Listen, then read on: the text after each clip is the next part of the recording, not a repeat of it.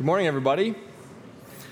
Uh, if I haven't met you before, my name is Grant Armstrong. I am one of the pastors here on staff at the church, and I figure I should just get this out of the way to start. If you get bored during the middle of my sermon and you start staring at my forehead and see this tan line, I feel like the lights are probably highlighting that. Um, that is because I just got back from vacation with my family out in Wyoming. I think we have a picture of that. Um, I like to wear my hat backwards, and this is the gift I got.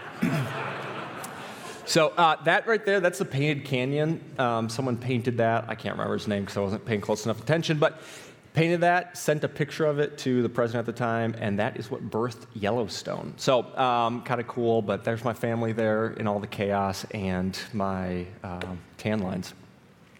Um, if you are a guest with us here, I would love to meet you. We would love to meet you. We have a welcome table out in the lobby there. Uh, we believe that relationships are a primary means that God uses to grow us. And so we try to infuse relationship into everything we do here at the church. And oftentimes that simply starts by uh, getting a name, grabbing coffee, getting to know one another. We also have a book for you that our senior pastor, Kelly Brady, who is preaching over at our other campus, Poplar Creek, this morning, wrote. Uh, it's called Following Jesus. And this just helps give you a little bit deeper understanding of who we are as a church, why we do what we do. We'd love for you to have that if you're interested in learning more. Um, um, but like I said, we would love to just get to know you. There's nothing we expect of you. Um, we simply want to meet you and hear a little bit of your story. Finally, our podcast resumes this week, so if you have questions about the sermon this morning or faith in general, you can text that number on the screen.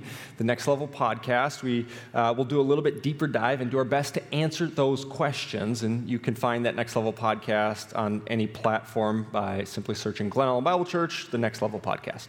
Um, so, yeah, if you're interested, uh, send in those questions, and uh, hopefully it doesn't stump us, but we'll do our best. All right, well, depending on how familiar you are with classic English literature, you may or may not recall a novel that was originally a poem written by Mary Shelley in 1818 titled The Modern Prometheus, which is better known as Frankenstein. Now, contrary to popular cartoons that confuse these character names, Victor Frankenstein was actually a nobleman and a scientist with a passion for alchemy. And after the tragic death of his mother, Frankenstein buries himself in his work, driven by his grief. He combines alchemy with modern science in the hopes of creating the elixir of life. And after two years of experimentation, Frankenstein succeeds He's discovered how to animate organic matter, how to give life to this organic material, create a living creature. His initial creation goes on to live a tormented existence, eventually killing Frankenstein's bride on their wedding night. Well, incensed, Victor commits himself to tracking down the monster, killing him in order to end the reign of terror. He chases the monster to the North Pole only to be stranded himself. And in a near death state, Victor is eventually rescued by Captor, Captain Robert Walton. Walton is leading an expedition of men seeking adventure and fame. And in his final days, Victor reveals his own history. He talks about the crimes of the heinous, heinous monster, his regrets, and even warns Walton about the dangers of chasing after life's ambitions. Well, there are lots of threads that we can pull on from this story, but the one that stands out to me this morning is the juxtaposition between Victor Frankenstein, who devoted a substantial portion of his life, his energy, his resources to discovering that which created life, and the other characters, oftentimes including the readers, who seem to forego any real discussion or interest around the recipe the life giving elixir. You see, Frankenstein initially thought it to be of supreme importance, and others almost ignore its existence. Victor figured out how to create a living being, but the discovery is clouded by all the other details, the demanding events, the sheer confusion, and the breadth of endured tragedy all around. So the concoction rarely becomes part of the conversation. I find my own life can reflect the same tendency, overlooking some of those primary elements.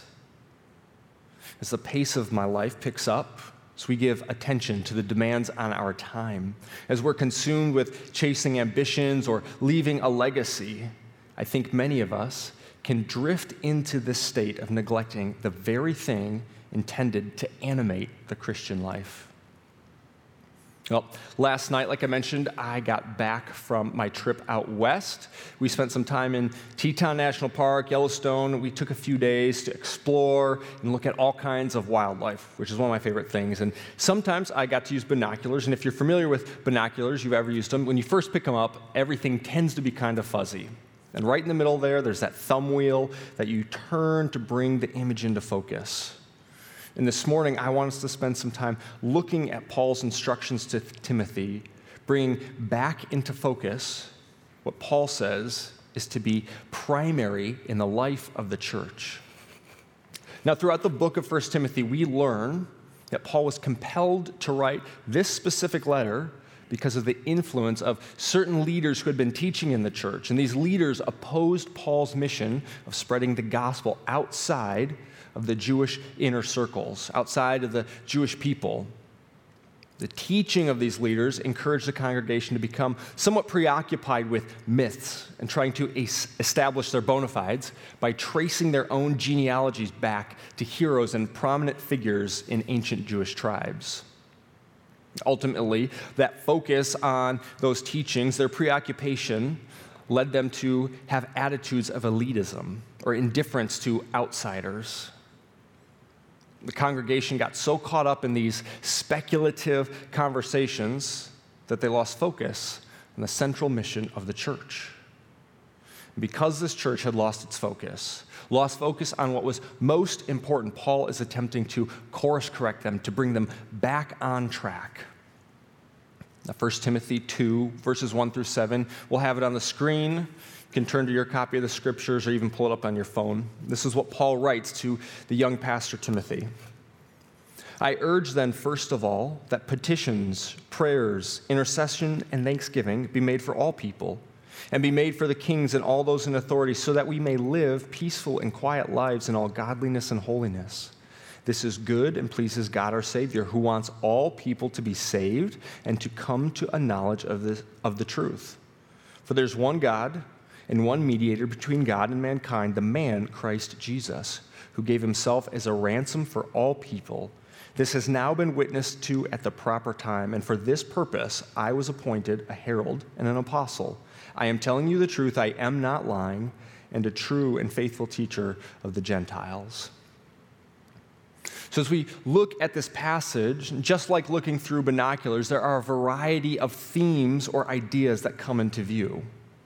But Paul's decision to use this term, urge, helps us know the importance of what he's trying to communicate. Now, this terminology is more than just a suggestion, it's a gentle command, but a command that Paul expects his original audience, and certainly can be expected of us today, that anything that follows that term should be given some serious attention and consideration we should focus on what follows this idea. So, in these first seven verses of chapter 2, Paul uses the word all six times. First of all, all people, all those in authority, all godliness, all people to be saved, ransom for all people. Literarily, there are these undertones, these allusions to the idea of totality or universality. And this is especially related to salvation and the gospel. Now, this is the most explicit place. It's not the only one, but the most explicit one that Paul articulates the scope of the inclusivity of the gospel. Now, Paul tells us that it is God who longs for every person to experience salvation, deliverance from sin, adoption into his family for all eternity a line from our membership book, a declaration of who we are as a church says this The gospel is far more inclusive than any other faith in the world, accepting everyone who believes, regardless of their race, their gender, their sexuality, their lifestyle, or their moral purity.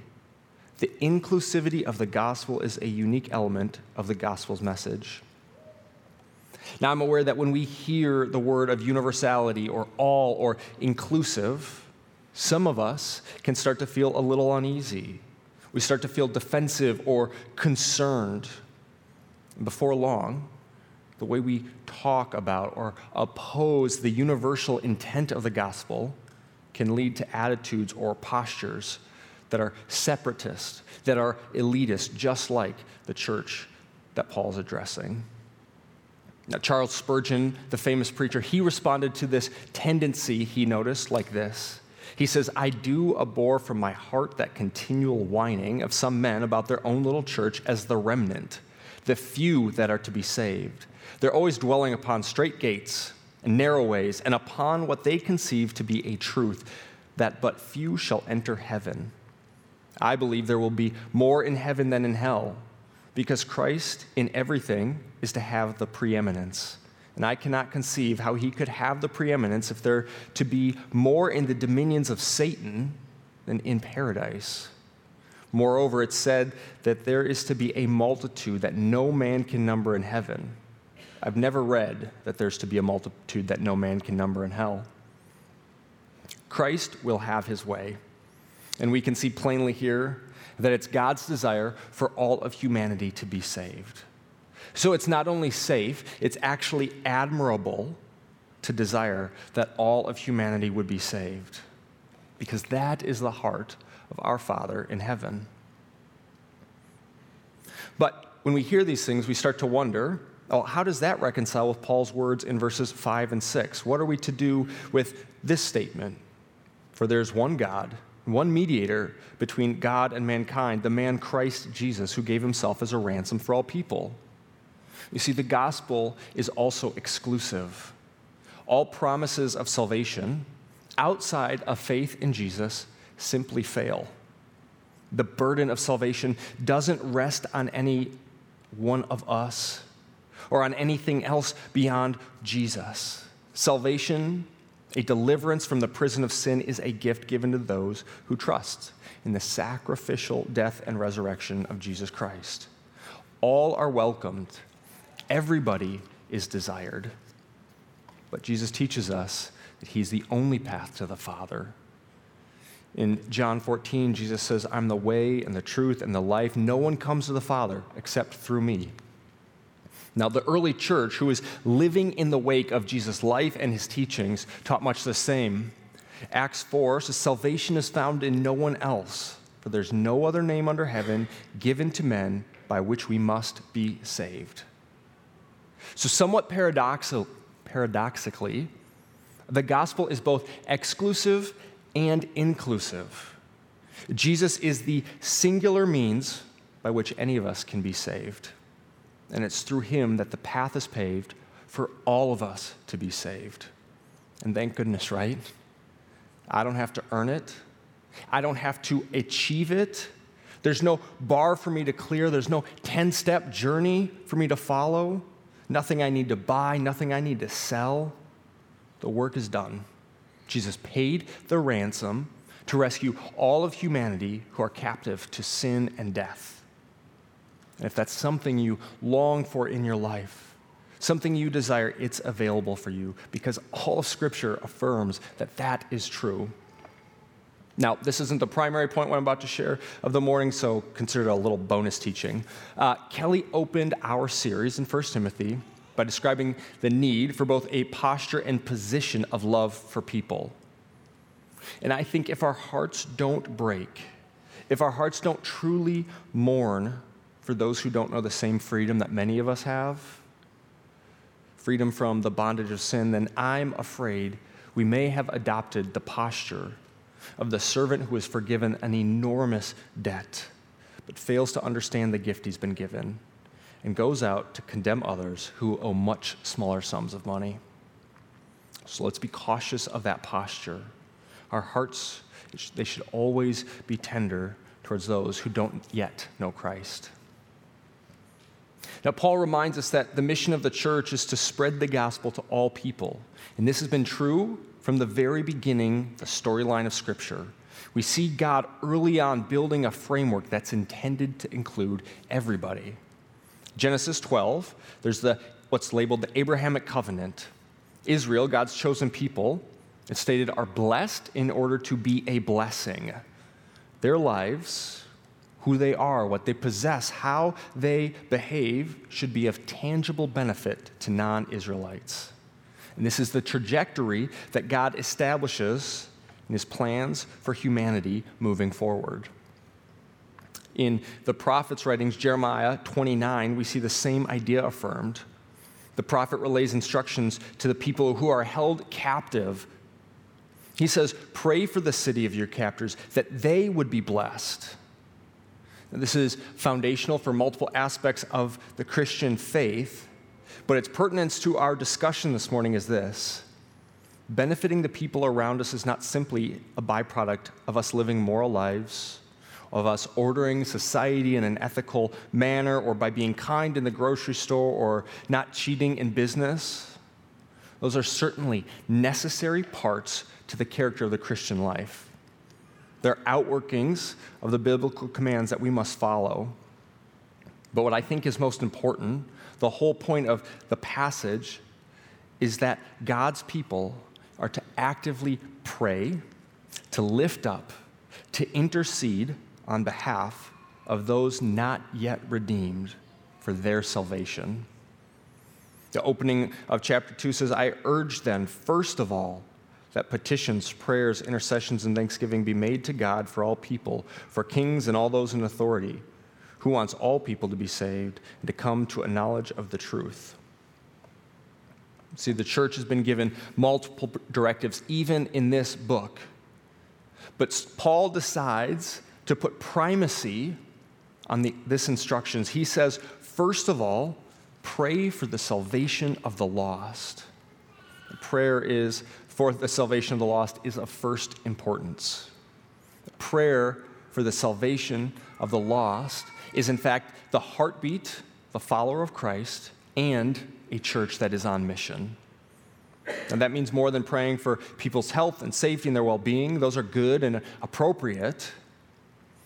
But this goes beyond that. It goes beyond just prayer for friends and family coworkers.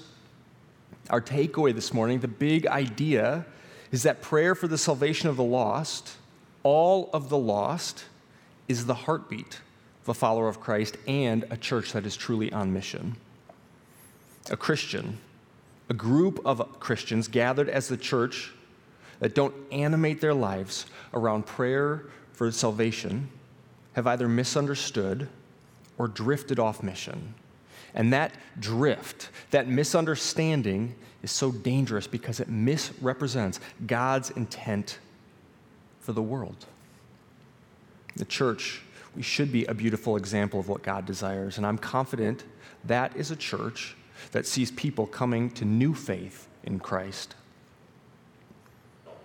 Now, there's this curious tag at the end of this command or this urge that Paul gives. He includes a specific reference of praying for the salvation of political leaders and those in authority. And there's a lot to be said for Christian engagement in politics and government. But I hope our energy around politics doesn't supersede, doesn't go beyond the depth of our conviction and our prayers for the salvation of those that lead us. I love Jeremiah 29 7 because it's a beautiful picture of why we care about the cities we live in, the places where we dwell. Because when political leaders are saved, that leads to this kind of ideal of a peaceful and quiet existence. It's good for everybody when our leaders have a true encounter with Jesus, the Savior. The danger, of course, is that we start to pursue simply the quiet and peaceful existence. That that becomes the primary, and we draw back from the directive we are given to pray for our leader's salvation. You see, if you really push on this, it starts to beg the question why a person might not pray for their political leader. If we believe that God can do all, and we believe in the power of prayer, and we believe that political leaders coming to faith leads to peaceful living, why aren't we praying for their salvation? Well, I recently got to spend some time with our elder board, and inevitably, when we're reflecting on the status of Glen Ellyn Bible Church, our vision, the topic comes up where do we need to grow? What might our deficiencies be? And I've had the same answer over the last handful of years, and I know I'm, I shared with leadership. I long to see new people come to faith in Jesus. I long for us to be a church that not only disciples and loves families and students well, not only sends out missionaries, cares for the needy in our community. Those are beautiful parts of our community. I love those things, but I want to be a church that sees people experience birth, new life in Jesus. I want to have baptism services that are so full there's no time left for a sermon. That's the type of church I think we can be. But I don't think we'll begin to see those things happen without a focus on prayer that's specifically aimed at all people coming to a saving faith in Jesus. I don't think it happens if it's just one of a few boxes that we check. I don't think it happens if we do it a couple times a year.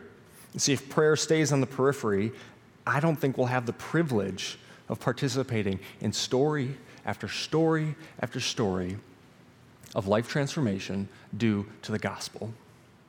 And I don't say any of this to shame you or us. Shame is a pretty crummy motivator, anyways.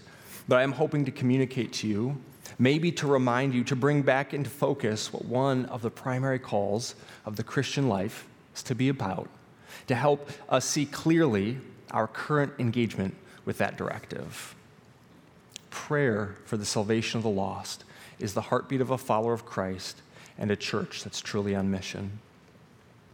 Now, as a shepherd here, I want to be sure that we are a group of people following the examples set by Jesus and by Paul, living as a church on mission and praying for the reception of the gospel of all, by all people. That's the question I think we should ask ourselves this week. Do we want to be a church on mission? Do I want to live in such a way that is animated by prayer for the salvation of the lost? And if our answer to that question is yes, then we have to think how should I respond? What should I do? Well, when I was younger, middle school age, I had this idea that someday I might want to be a preacher. Maybe God was calling me to give my life to the local church. And so I remember sitting with my pastor at the time, and he was trying to share with me how he prepares for a sermon. And quite frankly, it all went over my head. I don't remember much of the conversation except a question that actually filled me with a good bit of fear. I asked, What do you do when you're preaching a passage that you haven't actually been living?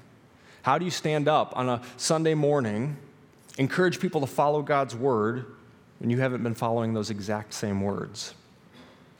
I don't know what he said to me. I was too intimidated by the thought to pay attention, but I do have an answer today. You see, this was a hard sermon for me to prep. It's a harder sermon for me to preach because I feel a deep sense of conviction. I'm certainly not opposed to people coming to faith, finding Jesus, being saved.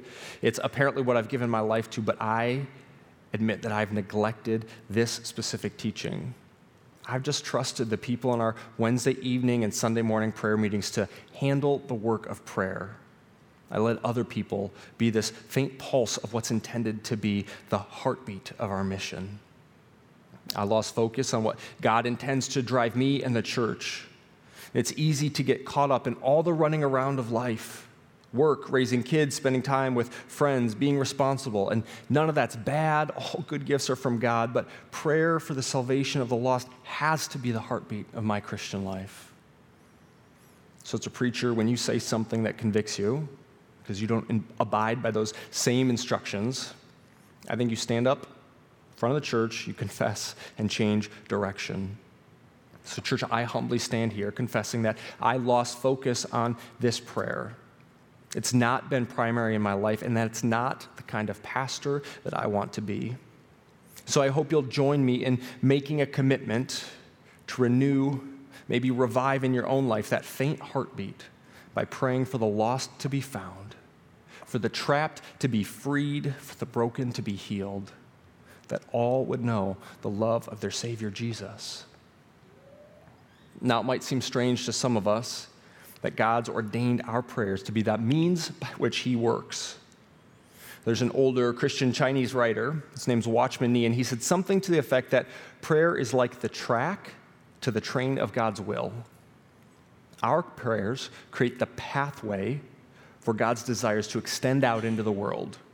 Now, God certainly doesn't need us, but in His sovereignty, He has ordained our participation in this. And as we pray for what we know God desires, that act also brings our heart in line with God's heart. We're shaped and we're formed by our prayers. And in this case, making prayer for the salvation of the lost the heartbeat of our lives and of our church will maintain the focus on what's intended to be primary. Our position and our posture begin to be formed in the position and the posture that God intended for us. You have a growing conviction that we will see God move in those ways at Glen Ellyn Bible Church. I think we'll become a church that builds its prayer life around salvation for the lost. I think that would be a church that resists separatism, that resists elitism because of the content of our prayers. I think we'll become a church that doesn't get so caught up in God's good gifts that we lose focus on what's intended to be primary, intended to animate our Christian life, and a church that's on mission. I have a confidence that we're a group of people who long to join God in rescuing our world from the clutches of sin. So let's not delay that any further. Now, as is frequently the case, great stories throughout human history often trace a similar arc or theme. And I think that's true in the case of Frankenstein and his monster. Originally, the monster was created for good reasons, built with good intentions. But instead of the monster changing the world for the better, his life sowed destruction and despair and chaos. And I wonder if that's kind of like the human story. In fact, the monster, in a moment of desperation, struggling with his own circumstances, compares himself to the biblical first man, Adam. And just like the monster, we've been given this incredible gift of life. We can get so caught up in all kinds of other things. On our best days, maybe it's good stuff, and on our worst days, sinful, destructive things. What was intended for good goes off track, loses focus, can le- even lead to destruction. But here's where, what's different. Here's where our story diverges from the monsters. You see, unlike the monster, we have a path of rescue and redemption. Unlike the monster, our Creator didn't chase us down to kill us in order to end the destruction. Instead, our Creator chased us down to share the depths of His love for us. Instead of us dying, our Creator died to offer us new life. And if you've ever had even a faint desire to receive that new life, this, this morning is a perfect time to express that to God. When we pray in a minute, you can do just that by asking God for new life, for forgiveness of your sins, for deliverance, the prison of sin. Because God's desire is for you to be part of his family, and that's our desire too. We'll close the service with a couple songs, and I'll be down front, a couple other people will. And here's my request in your head or out loud, I'd like for you to think of a specific person or maybe a specific group of people who don't yet know Jesus. That you would pray for them. If you feel so compelled, if it's weighing on your heart, come forward. We would love to pray to those ends with you. Because those of us who are redeemed, we know what God intends to be the elixir of our life.